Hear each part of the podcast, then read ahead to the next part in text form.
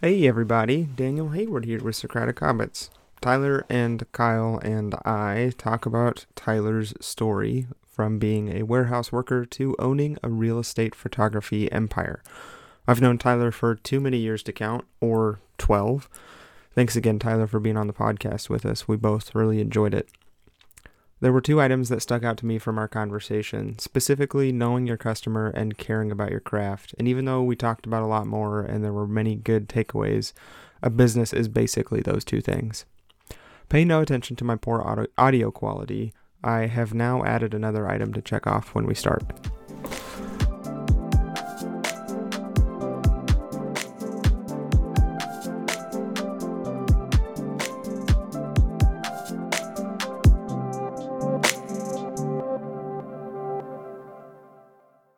Well, Tyler, do you want to introduce yourself? You want me to try to introduce you?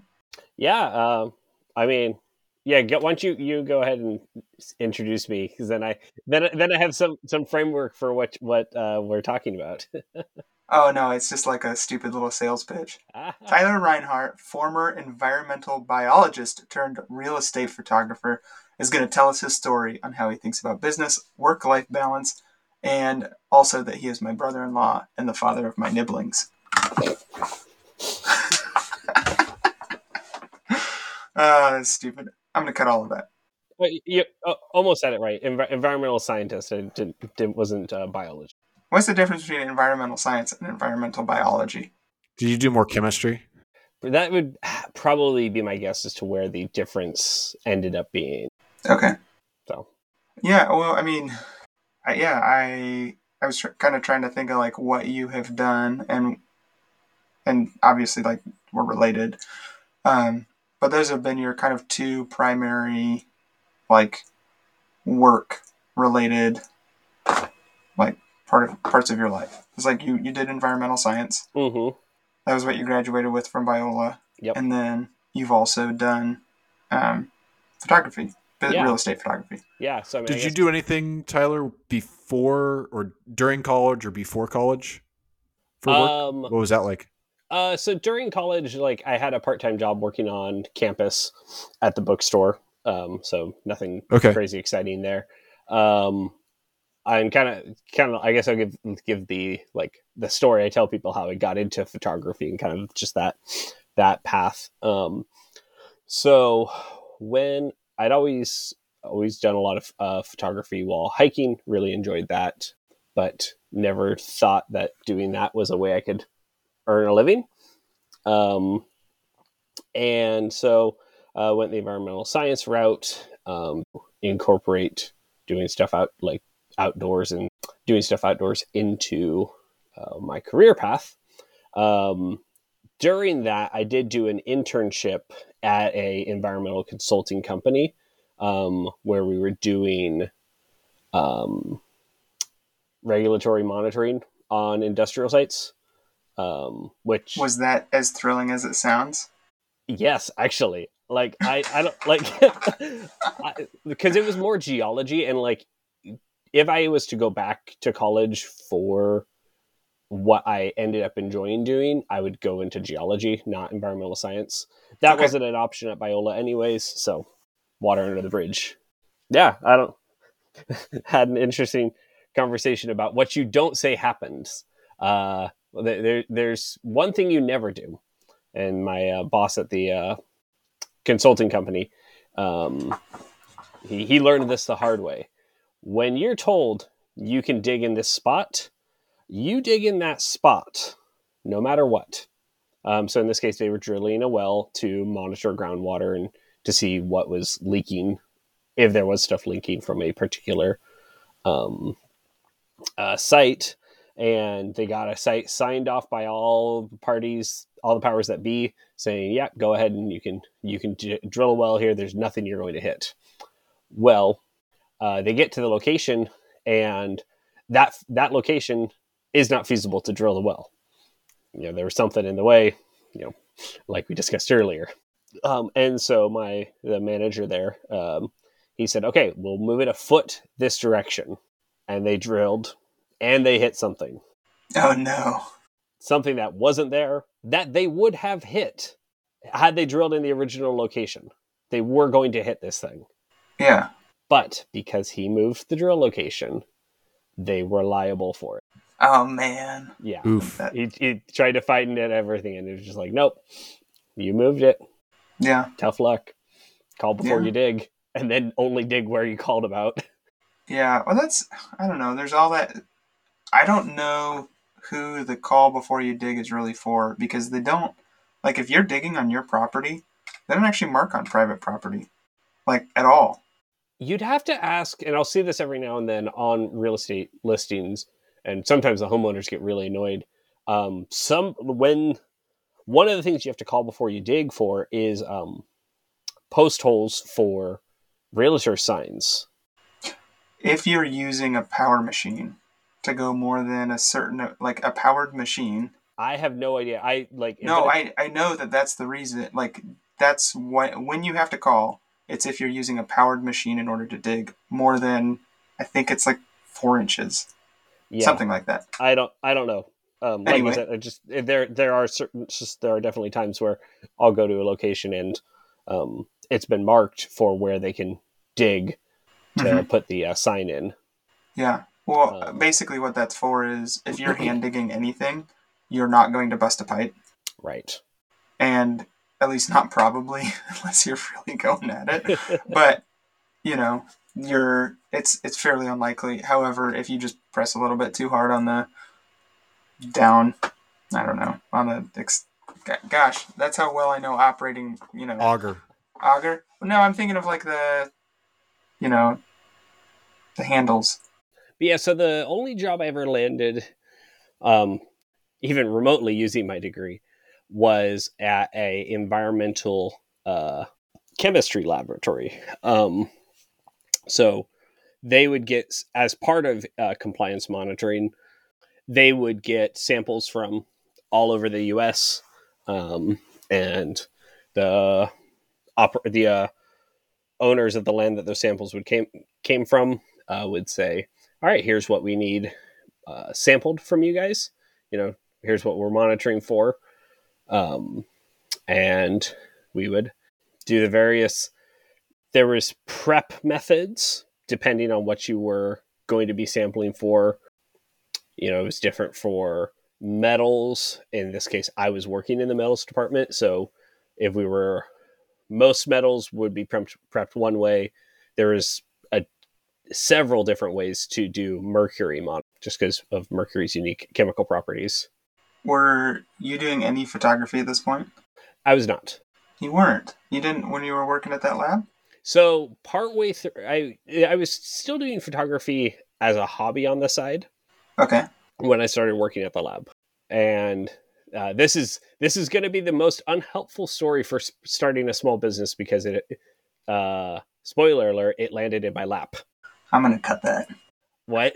oh, i said i'm gonna cut that that way they don't have the spoiler ahead of time.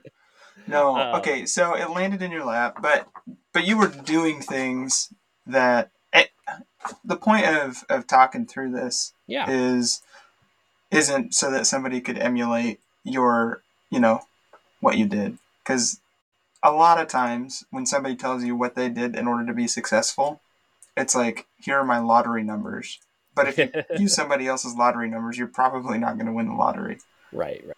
usually not anyway so anyway so okay so you were doing some photography you were working for the lab Yeah, and I and like all throughout this, I volunteered at church um, in various media uh, roles, um, and that and so that would include doing photography for special events.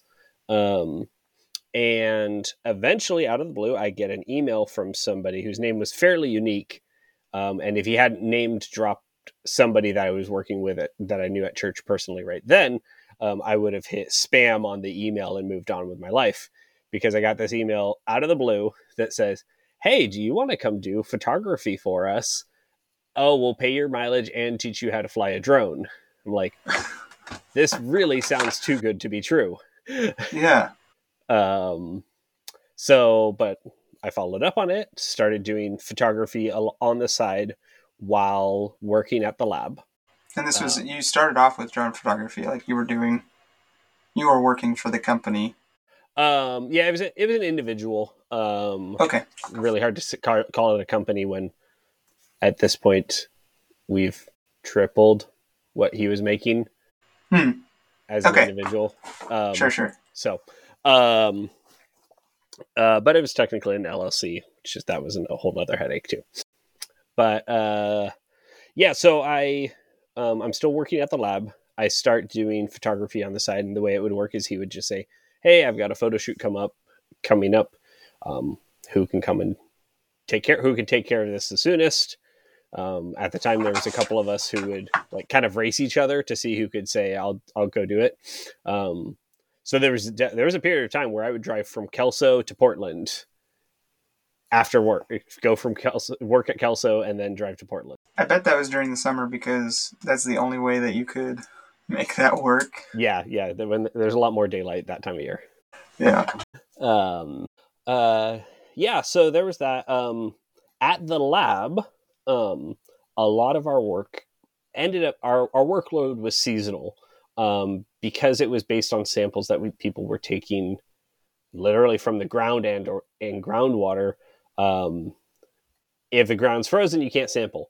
And as a lot of our samples came from Alaska, that was kind of that would uh, put a pretty big damper on the workload. Um, so it was pretty normal for there to be seasonal layoffs every winter, late winter. Um, and one year I got tagged by one of those.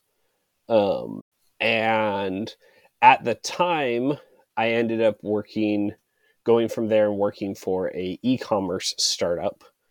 I forgot about that. Yes, retail maker. Yes. um, and that was good while it lasted.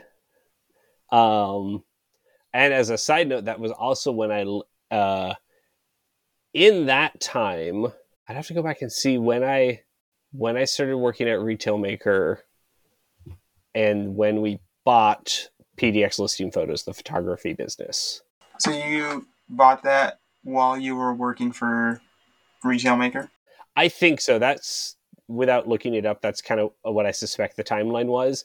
Is that I got laid off.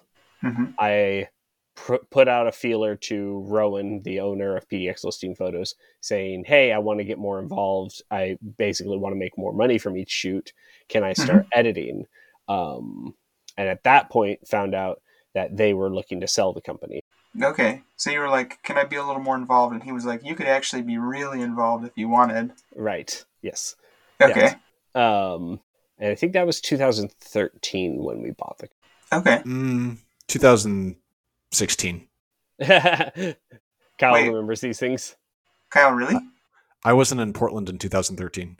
Well, oh, so you, were you you were here when when that happened? Yeah, Okay, maybe it's maybe it's 2013 was when the business started.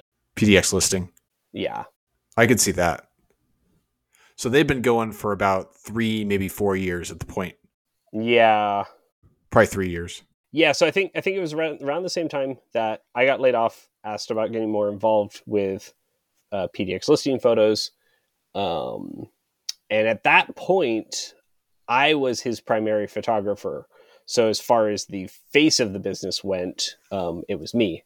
You know, everyone else would enter would enter. He they would email or text uh, Rowan, the owner, um, to schedule things, but I would be the one to actually come out and be on site. Yeah. Uh, So you were doing all the work, but he's it was still too much work for him. they were moving to Hawaii. Ah, Yeah, so they were moving to Hawaii. Um, so that's why they were like, well, we don't need to be in charge of this. Um, and uh, yeah, so started working simultaneously for Retail Maker, and that was uh, uh, exclusively from home and at my own schedule. Um, so I was able to do um, photos around that pretty well. what first? What drew you to the jobs that you had at up in Kelso and and retail maker? W- was there anything about those jobs that made you excited to get up in the morning and go to them, or was it purely you were excited to be able to pay the rent and have food on the table?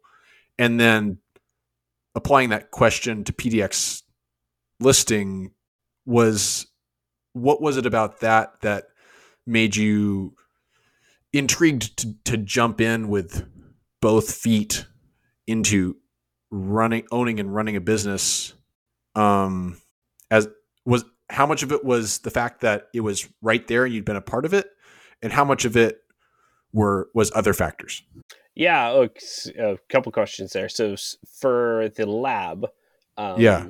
when I was looking for that, it was I like I'd like to say it's, it was a very hard time to find a job at Uh-huh. that time. That was 2011, um, 2011, 2012, um, and so I was just excited to be using my degree. Uh, you Right. know, you always you always hear about everyone saying like they went to college but never used their degree, um, you know, f- especially for just four year bachelor's degrees. uh-huh Um, and so I, I was just excited to be using my degree. Uh, before then, I had been working at a warehouse, so it was nice to be working with a better educated group of coworkers. Um, that that was nice. Uh, but the lab, there's a I have to edit that part here. out because. no, okay, so you're not working with plebeians. people is, take two hour lunches and drink Hey, whoa, whoa, whoa! no, no, okay, like I'm not exaggerating. One night, my supervisor came to me and said, "Hey, Tyler, you're the only one with a valid driver's license. You get to do the night deliveries." Wow. How did the other people get to work, Tyler? We don't ask questions. valid driver's license daniel. Valid. Oh. yeah. Yeah. So i mean that like i'm not exaggerating. That was that was something that happened. Yeah. um uh but yeah so there was that. Um uh that's so that crazy was, that in 10 years the job market has flipped that much. Uh-huh. Um um we're going back. Um so yeah you're actually using your degree. That that's yeah so so that was definitely part of what made it exciting. Um and the kelso drive is long but it's not traffic so it really i don't know it didn't it didn't bother me. Right. Um you also grew up in la that yes. And and like no joke even without traffic it's like 30 to 40 minutes to get anywhere. I've experienced that and i don't know how people do it. It's just life man. You- that's that's what people tell me it, and, and it's the five that's what i've also heard Yeah. Okay, so driving up the five to Kelso is not so bad. You um you get to use your degree. Yeah, and then um, so you you know you're asking like what was I excited about doing that? That was that those were things that made me excited about working there. Um, and it was a place that felt like I had potential to to be heard and like move up, like uh, Yeah. impact the company in a meaningful way, as Mhm. opposed to picking picking auto parts off a warehouse shelf. And then um, with retail maker, that was um, data analyst uh, data entry. Um, Okay. So SQL, some of the stuff Daniel you've been looking into. Um, I was brushing, I was dipping my toes into that particular pond, and that was just exciting because it was completely new. It was, it was completely new. It was, um, it was you know, Michael was this entrepreneur making, you know, trying trying to do something really creative and uh, hopefully you know the idea was that it was going to be really beneficial to um, let small time um, companies get into the e-commerce market in in, in a competitive way but uh, that ended up not being financially viable um, and so that ended up closing its doors um, now had he secured funding from outside or was he bootstrapping that mix. Uh, to Okay. my knowledge, the only major uh, there was a one-time major uh, outside investment. Are you are you allowed to say who it was? Or I don't there, like- remember who did it. I do. You do? Uh huh. It was Uh, Dave from Dave's Killer Bread. Was it? Oh, Yeah. that's right. well, But sorry, Dave. That one didn't work out for you. nope. Uh, I just remember because I was in I was in France. Like I worked for France at that point, so I was in Oh. bread. I was like that guy. um, Sorry, probably shouldn't be that excited about bread. Um, Yeah. Okay. So you're working for Retail Maker. You're getting your your toes wet in the ocean Um, of SQL. while while simultaneously now we're business owners. okay. Yeah, can you walk us through that transition? You mentioned earlier that you kind of groaned when you mentioned the LLC, and I'm sure there's a story there. Uh, just a little bit of one that uh, he had it set up as an LLC.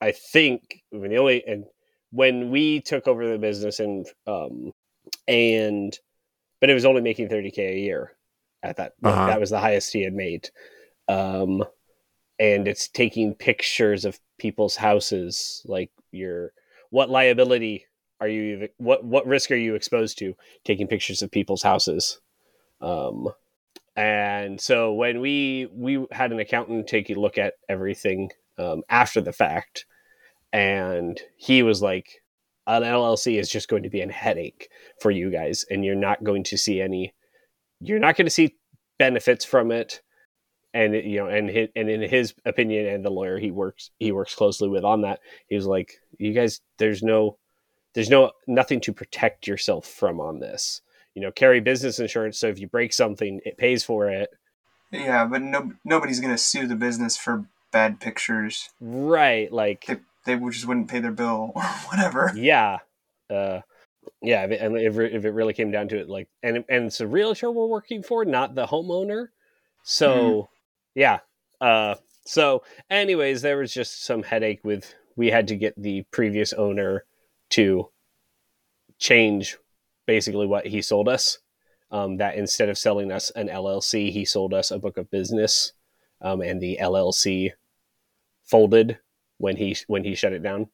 What is a book of business? Yeah so book of business is your list of um uh your clients like Okay. i'm trying to think you know and i can explain what happened with us was, was just like they i in this case kept the number and the emails and like all of the um digital assets i guess Digital assets seems great. cool Yeah. um so yeah so i get i kept all the digital assets um and so all of his previous clients kept on contacting me to do the work and as i'd been the one doing the work before it really was completely seamless um I've heard of people actually doing similar things where if they have a competitor who goes out of business, they'll buy the phone number and route it to their phone. oh yeah I wonder if there's anybody who's doing data visualization that never mind. um, okay, so you while you're you're working, you're still transitioning, so you're still working for somebody, and people are calling you. You've bought this book of book of business. i'm still working for i'm working for retail maker while we um take over ownership and operations of pdx listing photos um he and like part of uh I, I i was kind of thinking about like how this conversation would go and one of the things i think that would describe rachel and i very well is that we are extremely risk averse when it comes to spending money on like spending money as investment.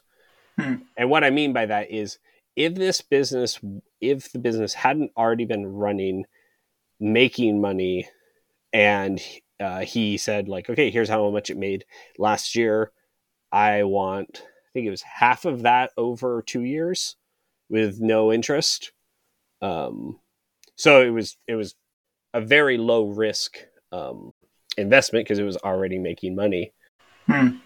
It was a turnkey whereas one of the things we've really struggled to do is um, pay for any marketing marketing has always been one of our weakest points um, because it's just like sending this money off into the void and it might make money back we don't know Well, you could.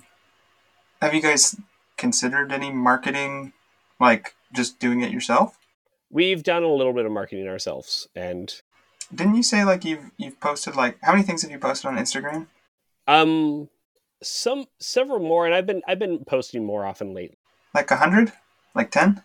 probably somewhere in between there probably 50 Okay. And I think, but I think the last time we talked, you had posted like 20 things and you'd gotten business from that. right And so obviously that works at least a little. yeah uh, i have 63 posts And Yeah, I mean, the other thing is like I'm finding. I was talking with somebody who's an expert at marketing, although he probably would probably not say that he is, but he's he's just like a salesman through and through, um, Mhm. and, and good at generating leads and um, kind of transferring kind of emotional investment in whatever he's talking about. He basically said, I was talking to him about kind of what I've got going, and he's like, Daniel, I know that you think that LinkedIn or that you know um, you have enough followers on LinkedIn that when you post something and somebody likes it, quite a few of them see it, and you you get kind of like a tacit uh, referral from that. Especially if I, especially if somebody who's got more followers than you likes it. Mm-hmm. Um, and so don't discount that. And so I've got, I decided to make, I've got a few posts scheduled now um, for LinkedIn and Twitter for, for what I'm trying to do. But I, I just know that you can create thoughtful, like you're a thoughtful person. Like you're, I just know you. And I know that you could, like there's so many realtors on LinkedIn, I'm sure. Oh Um, yeah. And I know that you could make, you know, just by being a little bit present, liking their stuff, even just even just liking what they do, they'd be like, oh, like who is this person? And then you're kind of at the top of their mind, even if you don't say anything. Yeah, that might. I hadn't thought about that because I've mostly all of the social media stuff has been on Instagram, and Yeah. it's hard to not feel like because I've got like there's people who try and market themselves to me just for Mhm. being on Instagram, like like and in the real estate air, arena. So like I've got like lenders liking my stuff. I'm like, whatever, okay. sure. Thanks. Um, but the the LinkedIn because it's that might it might be a narrower market. Or Yeah, there's definitely but, not as uh, many people on audience, LinkedIn. narrow, narrower audience. Also, the bigger pockets forums or bigger pockets um, forums on Facebook, because that's a huge real estate um, listing place. Bigger pockets. Yeah. Hadn't heard of that one. They probably have a Reddit too, Yep. and uh, something else, I'm sure. Uh, do they have a TikTok? Don't know. Don't care. Okay, all right. So you and uh, Rachel don't want to throw money into the ether and hope that it comes back to you tenfold. right. That makes sense. I think that one thing that a lot of people get wrong with marketing is that they think of it as a numbers game. And at some level it is, but every opportunity that you want, that you like that you're hoping for is actually just a person. hmm Um, and so I think when you are able to connect with people who don't view your service, like don't view you as somebody who is trying to sell them something, but actually serve them, it's going to make a big difference. Yeah. And before that, you were talking about kind of risk ad- adverseness, like you and, and Rachel yeah. way. Well, and that was just kind of in the context of um, like, and this kind of goes back to a thought I had had, and it's why I didn't anything related to photography for my degree. Um, was just that like the opportunity to earn a living income from it um, just didn't seem like it was there, um, or that that like you had like there was this picture that you had to get the right set of circumstances to be successful in that arena. Like in order to be successful, you had to be like a rock star Yeah, or, Yeah. or like a famous like NBA, like whatever. yeah, and you know maybe maybe that like the photography as a profession that realm has changed with social media um, and people having individuals having more more mo- more motivation to have professional media. Um, and it was funny uh, the pandemic really drove that up. Um, Oh, yes i remember talking with uh, the media guy at my church was like i would have never thought i would be an essential person as a photographer like and but in today's day and age like and that particular circumstance no you you were an essential an Mhm. essential part of of the uh, community if you could create visual media. Um, something I want to kind of switch. I, well, maybe not even switch. So you bought the business in either 2013 or 2016, and you have had some of the same clients the entire time, pretty much. yes. More, yeah. The our new client list has not grown So meaningfully. has your current client list shrunk meaningfully? Uh, not to my knowledge. I like. I can think of some people. Kyle, you were right. June 2016. um.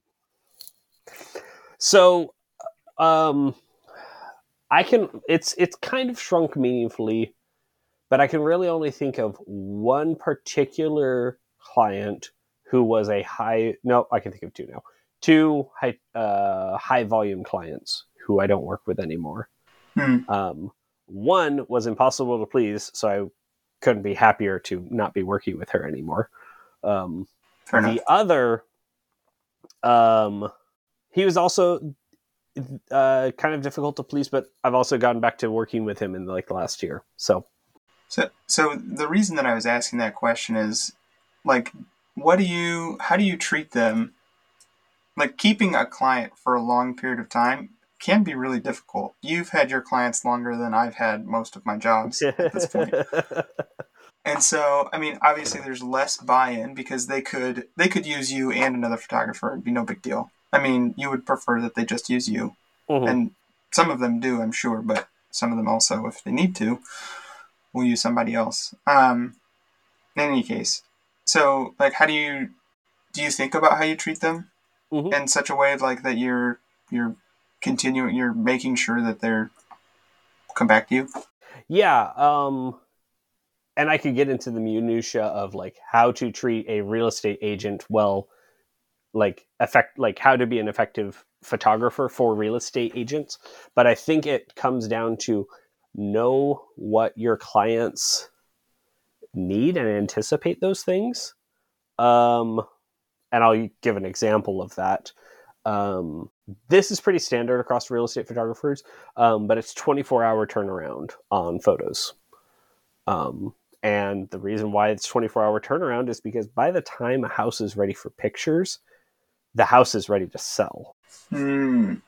And so you're the you're the last step in the chain in a lot of the situations before they can get it to the market. So you are the smell of baking cookies in the kitchen. Right. There are some some of my clients I work with. Um, like I'm not that, but certainly the Mhm. ones that I do that I do the most work with, um, tend to be that where it's like, okay, you know, we we get the pictures tomorrow and we go live tomorrow. Yeah. So that's a big need that you have noticed. I mean, is is a little bit of a standard. Yep. But you you hit that deadline consistently.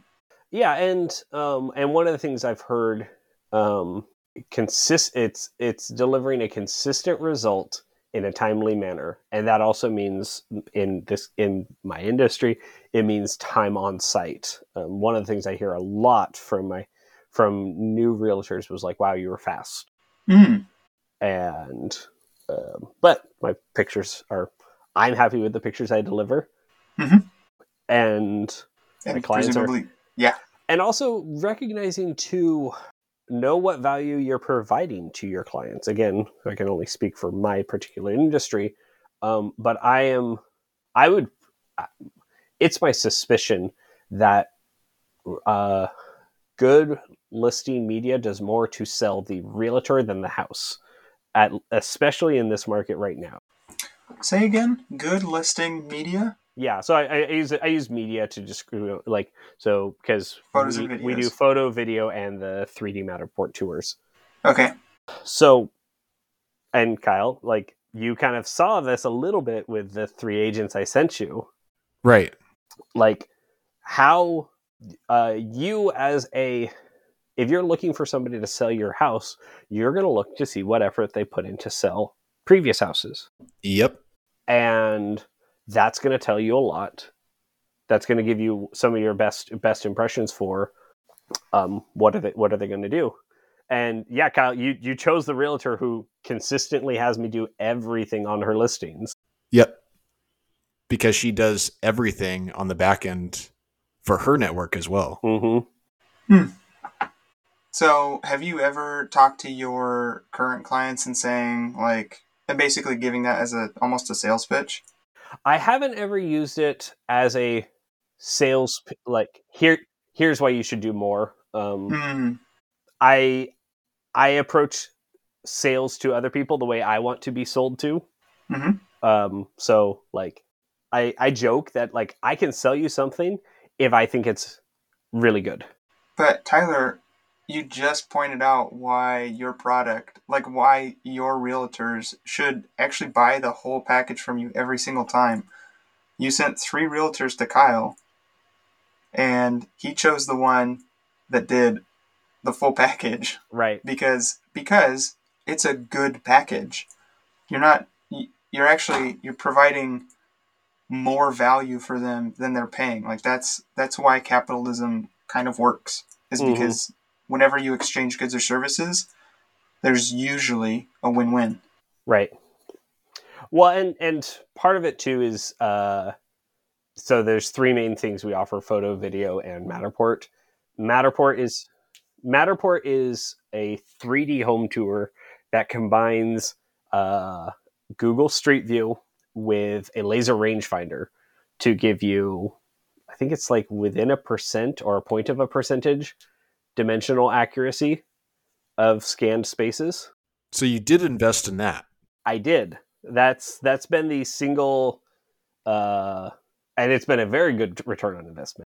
How confident were you before you bought it that it was going to be a very what gave you an inclination that would be a good return on investment? Yeah, so I bought the Matterport system, and it was, I think, to date, still is my single most expensive piece of camera equipment. And on top of that, it was also uh, required a monthly subscription of seventy dollars a month just for the minimum package from them. Um, so I'd known about it for a while. One of the realtors um, I work with a lot had been asking me to get into it. Um, and it was when I, when I had that conversation with him, it was like, well, it's one thing for you to tell me like, oh yeah, we'll use this on like every listing, but like, is he actually going to do that? Like, do I do I bite the bullet? Um, and Don't do risk- it, Tyler. yeah. Um, and you know, we didn't get to this part of the story uh, in my uh, career, t- in my uh, cover, not my cover letter, in my uh, in my resume of so. Uh, so I'm going to continue from there. So worked for Retail Maker while doing photos, while owning and operating PDX listing photos. Retail Maker closed its doors. Um, tried to do photos on my own as my sole income for a little while uh, but that wasn't stable enough. Um, so I picked up a part time job um, to help pay the bills. Well, pandemic rolls around, and I was working for Enterprise, and no one was driving anywhere, so they weren't renting cars and they weren't getting in accidents, so they didn't need to rent a car while their car was in the shop. You've only been full time for three years. Exclusively, ex- exclusively real estate photos. Yes. For some reason, I thought it was longer than that. I, I've been doing it and working for some of these clients from 2016. Yeah. Huh. Okay. Um, All right. but- Sorry, I interrupted. No, you're good. so nobody nobody wants a car from Enterprise, and Yeah. you're like, okay. So well, so so I get I get laid off from that. Simultaneous to that, because no one can go look at houses in person, all of my clients were like, "We need um, video work on our properties, and do you do Matterport?" So there was a lot of demand from not just this one client, but all everyone I was talking to uh, for these additional services and for me to get Mhm. this part one particular system. Um, and so that was when I uh, we decided to you know, risk risk that money to get into that system. And since I was paying three grand for the camera anyways, I was like, "What's seventy dollars for next day shipping?" I've got a big big listing that would use it if I had it. It took them a month to get it off the deck. COVID. It took it took who a month? Uh, Matterport, like the the company. Oh, Um, I think you can buy them on Amazon now, but you couldn't at the time. You bought them. You got them directly from those Matterport. guys. So I'm curious, Tyler, how many realtors suddenly started saying, "Hey, we would use this" before you pull the trigger? Um, If you can remember, ballpark. Because you had the one guy going, "Hey, hey, hey," but that wasn't enough. yeah, and and he, um, actually, he's he's the principal broker for Tanya. Okay, Uh, so he had a number of realtors under him that I knew would probably start using this, and they were already having me do video stuff pretty consistently. Honestly, it was like there there's certain clients when you when you when you work with a consistent client base where you're like you're always cheap, like you're the one who's always asking me is like, well, can you give me a discount on that? When those ones were asking me for Matterport, like that was what uh huh. for this to get to get this system um, those were the ones that uh, really made me think like okay this is if there was ever a time to risk it now now is our best chance for a return on And as you said, it's been middling. um, no it was it was definitely the like that that increased uh, that increased price per shoot that resulted from that has definitely been the thing that enabled me when my manager at Enterprise, which funnily enough, uh, my part-time manager at Enterprise was the best manager I've ever worked with. Hmm. Um, Is he still there? yep, he was. He, he- yeah, he, The Matterport enabled you. yeah, and and it put me in a spot where I said like, "Hey, I don't, I don't need to come back next." You know, when he when he said, um, uh, when he came and said like, "Hey, we're we're hiring hiring you back again." What I wanted to see was I'm I'm looking at our numbers. Yeah, if you just want to pause while you find it, you can. 2017 we did 250 listings, Okay. and then 2021 we did 321. But we've we did twice the gross in What's the what's the sitch? What happened? I don't know. Hmm. I can I can hang up again. No, no. At least let it Hey. upload first. I, I, wonder. I can see my waveform this time, so Well, there's a silver lining. Hopefully, all your previous data is still there. well, I thankfully I've been recording it on my local recorder. Oh. That's why I wasn't worried about it. Yeah, I'm not worried I about. ha- so I don't have your voices recorded on my end, but I've got my voice recorded. Yeah, no, no, no. But um, this Zencastr actually does a pretty good job for the most part. Of uh, syncing it all together. Uh, no, about like it saved it uh, in your like internet cache, Oh, okay. and then now that you're back on, as long as once I stop the recording, you stay on for 25 seconds or whatever, and then I Cool. can download it. If that. yeah. Well, uh, Isaac jumped off way too early last time. Um, or maybe it was somebody else. Maybe it was James. both Isaac and Kyle have basically both the people with super advanced degrees have jumped off very quickly. Isaac and Kyle Blomgren. oh, yeah, he just like control The- W. The first time, yeah. That's right. Okay. I mean, if you if you don't want the, don't know what the how to use the system, it doesn't matter what your degree was or how high how high your degree went. If you're like, all right, It's just it's just funny because it's call's the only two people with tertiary degrees yeah. Well, I mean, we've they, had on here. They just it's like okay goodbye and they just close it it's like well that's i didn't tell them otherwise so it's probably probably on us um tyler what were you uh He was going over the growth in business. You didn't go all the way back to 2016, but you gave us 2017 yeah. So the, 250. the reason why I didn't do 2016 is because we that those numbers are only from June to the end of the year. So we took over the business in June. Mm-hmm.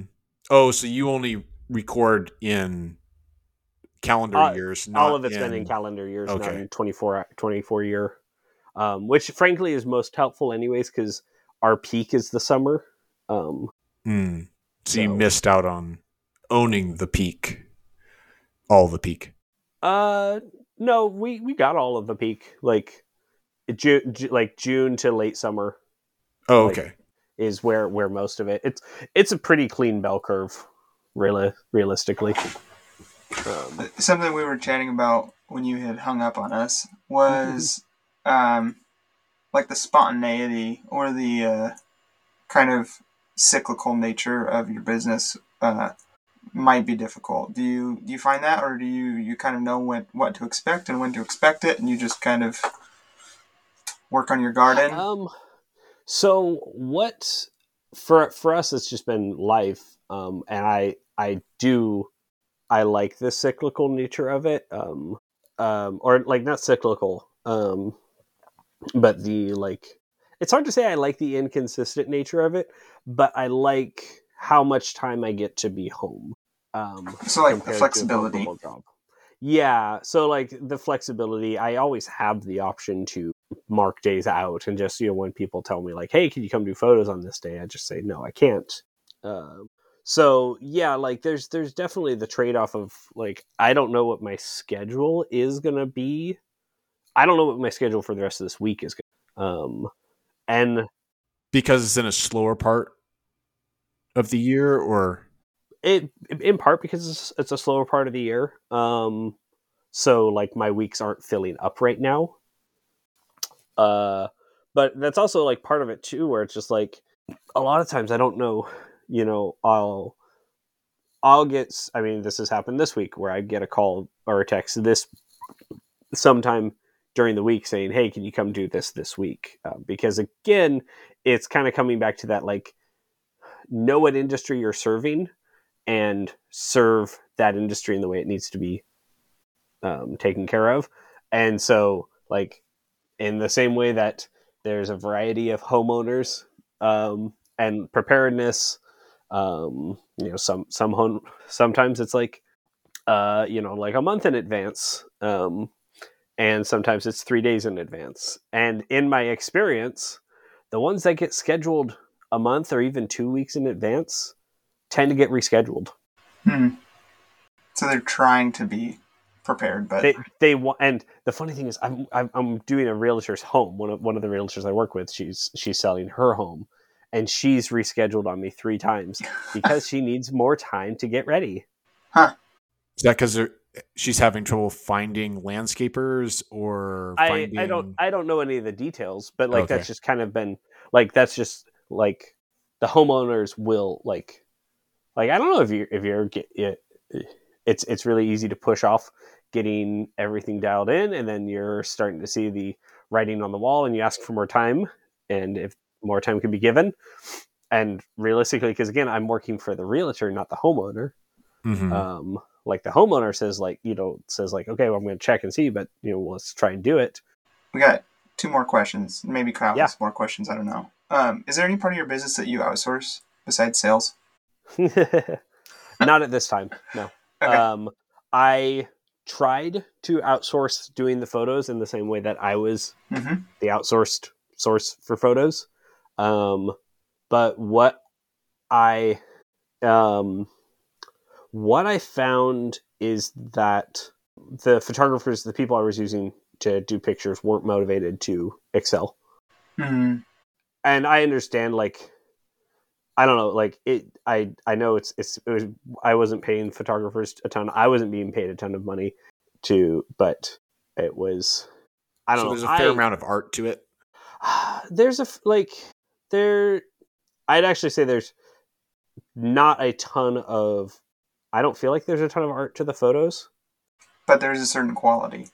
there's a certain quality and like in as in any um, job if the person is not driven to excel there's going to be ways that they let my clients down Hmm. um, and that's just kind of what i was finding was that uh, and driven to excel not, might not be the best way to describe um, i felt like i was trying to excel Mhm. at what i was doing and it's what i felt like the photographers weren't doing but long story short for that is that i found the business suffered when i outsourced uh, photos Now, just to be clear, outsource can include using apps that automate some of your tasks. mm-hmm.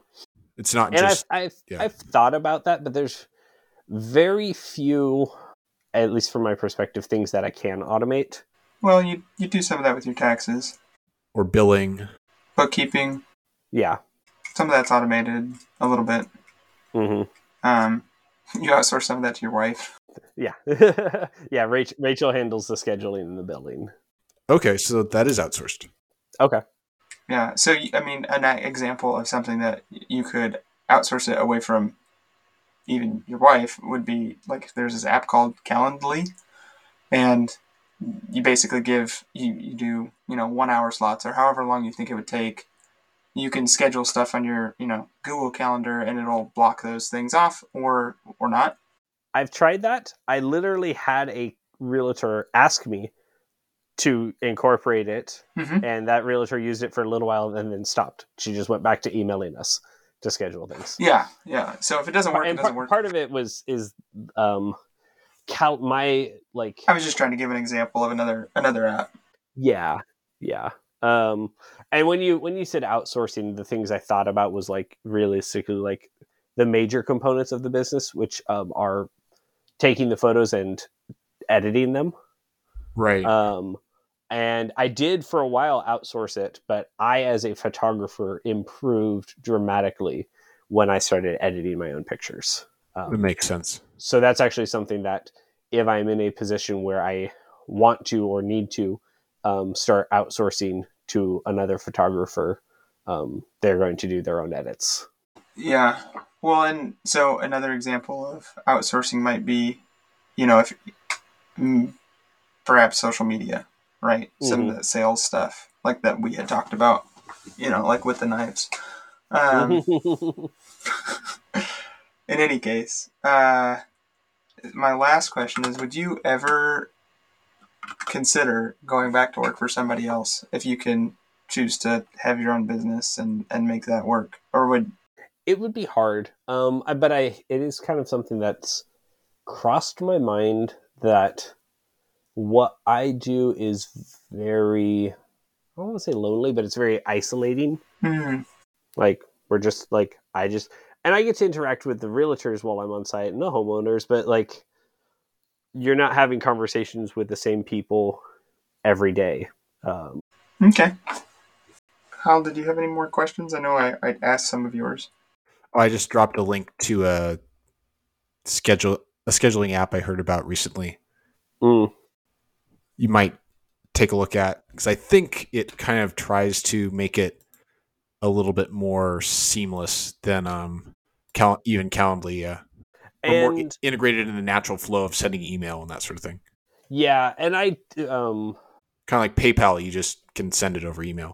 Yeah, and there's also um, Google has decided to do their own. Like you can set appointment slots and then let people sign up for them. Hmm. I still have some some, and he's younger than me. One of one of one of the realtors I work with calls every time he wants to schedule something. It's actually kind of annoying. Some people's kids. What are you gonna do? Well, he knows he gets you, I guess. Yeah. no, I I definitely understand. Like, I just want to talk with somebody. Like, hmm I hear a lot of people our age and and younger, and even up to like, you know, forty, where it's like, I don't want to talk with you. Like, I sent you a text, text me back, and it's like, okay, yeah, but we just have to go back and forth and back and forth, and like, you don't understand words, so I want to make sure that you understand what I'm trying to say to you, and. I don't know. And then even hearing myself out loud, I'm like, that's a grumpy old man. no, there's definitely there are things that I will and like especially like a realtor uh contacts me with technical questions because Hmm.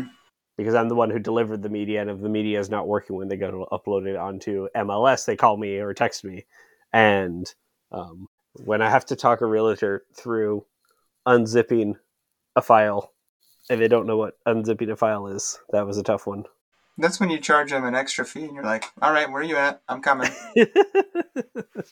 I'm charging you mileage and time." How satisfied are you with where the business is at right now? I'd say mostly satisfied. Um, we're still looking for like compared to where it was. I'm very satisfied Right, right. It sounds like it's grown incredibly. in turn in terms in terms of gross. Um, but with that increase in gross, obviously, aside from the inflation that's happening right now, our cost of living has gone up, um, and uh, and Rachel's not working except for what she's doing for the business. So you know, not not earning anything additional. She's not being paid to work. Like not She is the- working. She is working. yes, yes. Uh, I, I, I did I did I did caveat like she is not earning anything additional. Yes, yes. Um, Just uh, wanted to make sure that was abundantly clear. She won't listen to this for like months, so don't worry about it. um yeah so there's definitely um we'd like more margin in our budget Mhm. um and you know this would turn into a whole nother conversation uh but i might be and it would be something that would turn into a lot of outsourcing um i might be starting a business targeted at editing videos for youtubers Okay. Um Is is this in addition to getting your real estate license? this would so these would be the two the two irons in the fire is getting my real estate license or um just do, doing something to increase our income um yeah. So do you feel like you're pretty much it it sounds like you feel like you're pretty much tapped out as far as growing no i there could definitely be room to grow um part of it too is the like i'm not excited realistically about doing just like the standard pictures anymore. Okay. um it's starting to feel that. Um also just kind of in the back of my mind is like this job requires me to be physically able to show up for it. Um there's uh so a little scary to think about that how how uh, thin the the wall is between the wolf between um with this just and I mean, this did happen a couple years back when I got in a car accident and I couldn't work um, for couldn't work for a week. Um, that was actually when one of those clients uh, that stopped using me stopped using me, Hmm. Ah. uh, and so yeah, just getting getting this feeling of like I need to be doing something more than just myself. Um, so yeah, so actually, um, uh, Daniel, you know about Yankum Ropes and Alan. Oh, he might be fun Yeah. to have on this. Um, yeah. Yeah. Do you know? Oh, do you know he Alan? would be super interesting to yeah oh yeah alan and i talk all the time and no, no, no. Sorry. um, Does Kyle know Alan? Yeah. David's Um, yeah. brother-in-law. Yep. Yep. Okay. um anyway so uh right now and it's he he will be very interesting to talk to because uh he everything any conversation you have with him about entrepreneurship Uh-huh. always gets massive like Perfect. like you're like wait we're now making this empire doing this this job like i just want to talk about editing videos okay. um but yeah so uh actually like so i'm going to be doing a deal with him for two months he pays me a fixed rate i deliver up to four videos a month um, that he shoots i just edit them together Nice. so that sounds great. Well, uh, I might grab Alan's number from you if I don't have it. See if we Yeah. can't get a hold of him because I think he would be a hoot to have on here. I do remember that that bigness. He, I just, I mean, we started talking about insulation of all things, and it it just spiraled, and I was like, man, where do I sign up? so, yeah, well, uh, Kyle, if you don't have anything else, you look like you might. I, I always have more questions, You always have more questions. Well, I want to see my bride. especially when it gets later at night. see, this is when I start to turn off. It- We gotta it- do. we gotta figure out it. It's it's an old habit from from when I was expected to have a bedtime. Uh, oh yeah, yeah. That's when it started. Yeah, Well, my dad and I would stay up until it was like midnight or one in the morning, and Yeah. then he'd go, "Oh, that happened again." well, well, it's happened again. You've wasted a. No, wait. Never mind. That's click and click and clap. Click and what is it? Click and clack. Why can't I? See, Clickety clack. Click and clack. the Tappet Brothers. Uh, Tyler, it's been wonderful to have you here. Thanks for But I am curious. answering Have all of our read- questions. Have you read Cash Flow Quadrant by Robert Kiyosaki? i have not because what you're describing here is is basically you, you have the four quadrants and you have the the employee then you have the sole proprietor which is where you're at and then you have the business owner and then you have the investor and do you see video editing as being more intriguing because it allows you to make the jump from sole proprietor to business owner whereas it sounds like you've tried to make that jump with video editing and you just saw the quality tank to the point in in a way that you didn't see a good um solution So specifically, you said you. I think you meant to say, um, I saw the quality tank for photo photography right um, when I outsourced more of it. Um, yeah, when you and- and became the also- business owner with employees right? Um, and and it was just like it was, and but I was like seeing that side by side with like me delivering work at the same time as my um, contractors delivering Uh-huh. work. Um, you know, when it gets to when when the when the agent started asking like, "Hey, Ty, you know, Tyler, are you going to do?" okay yeah Or uh, um, and then it was also too just like I just needed like we needed the money, so I needed to be uh you know, we, we couldn't we couldn't really be affording to outsource it got it. um, at a certain point.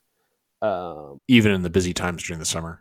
Yeah even in the busy times during the summer. And it, like at some point too it was also like i didn't feel like it was fair to my contractors uh-huh. to um just go dark on them and like not send Right. them anything um it's kind of the same thing that happened to you at the environmental lab up in kelso yeah except for that was like very well broadcasted like very Right. very you know like we knew it was coming yeah Um, so what excites me excites me about the video editing thing is being involved in something outside of myself. Um, like you know, getting to like be part of these YouTubers selling telling their stories.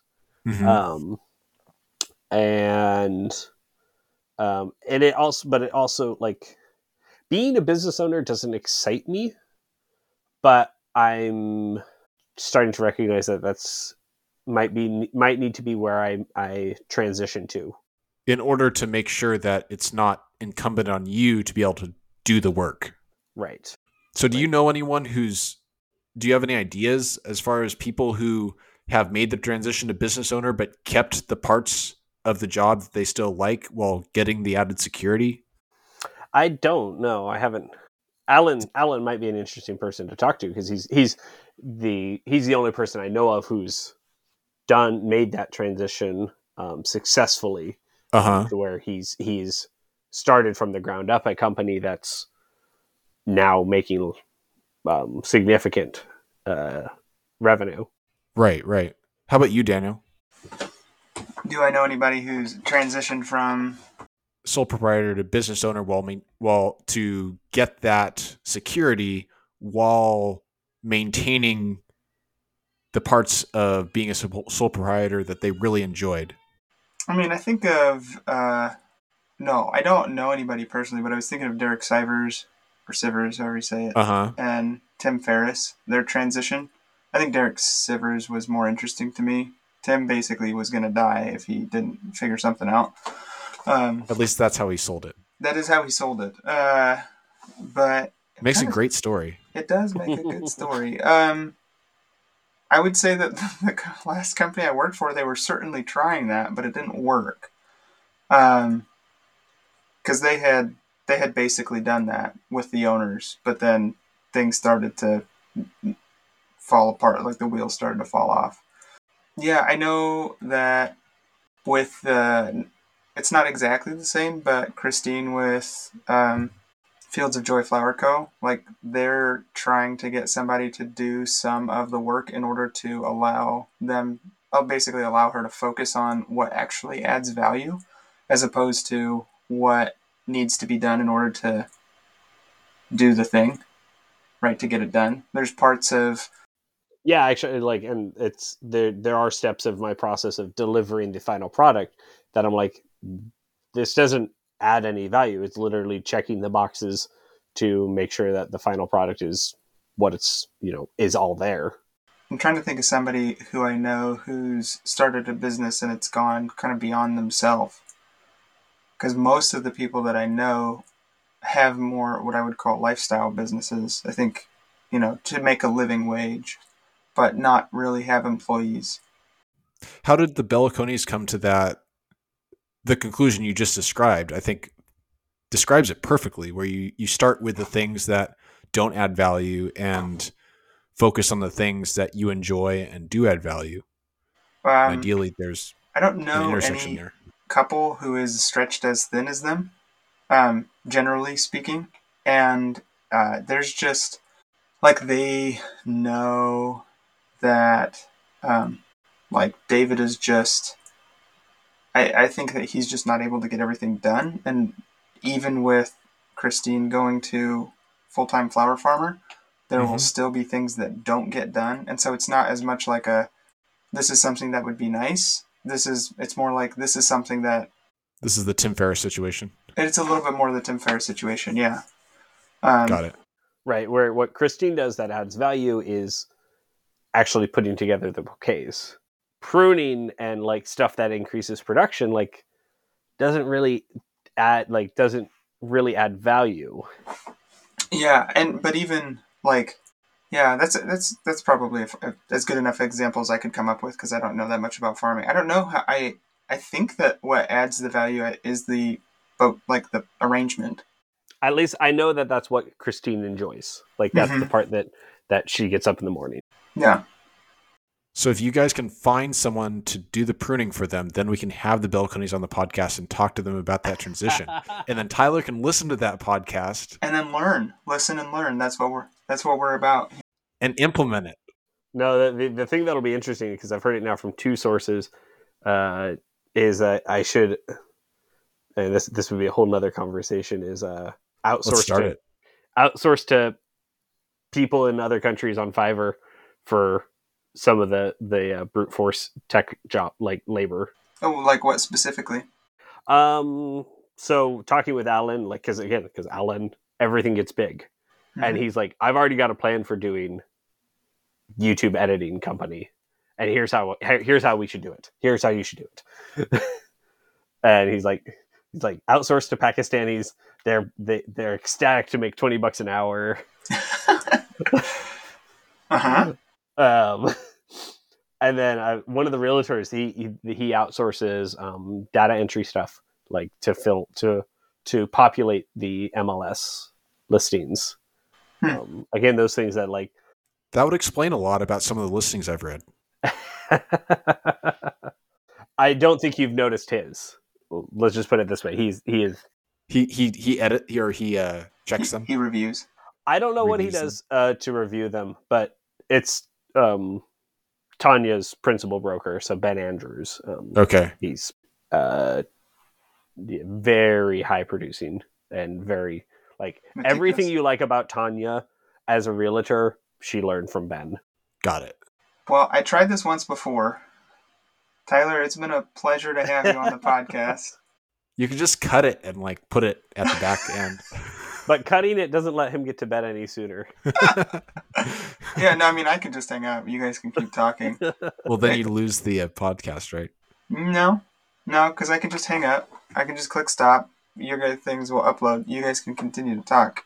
It just won't get recorded. It just wouldn't get recorded at that point. What a shame. Hello again. Thanks for listening to our podcast, and Tyler for the lively conversation, and Explor for making our music as always. If you have any feedback for us, you can email us or send a carrier pigeon to Kyle via USPS. I know we haven't had ads before, but here goes nothing. I've been doing freelance work for a little while now, um, specifically with Excel, data entry, um, and connecting reports to external data, um, and a little bit of data visualization. If you have a project that you have any inkling I might be a good fit for, if you email me from the show notes, I would love to talk with you. Thanks.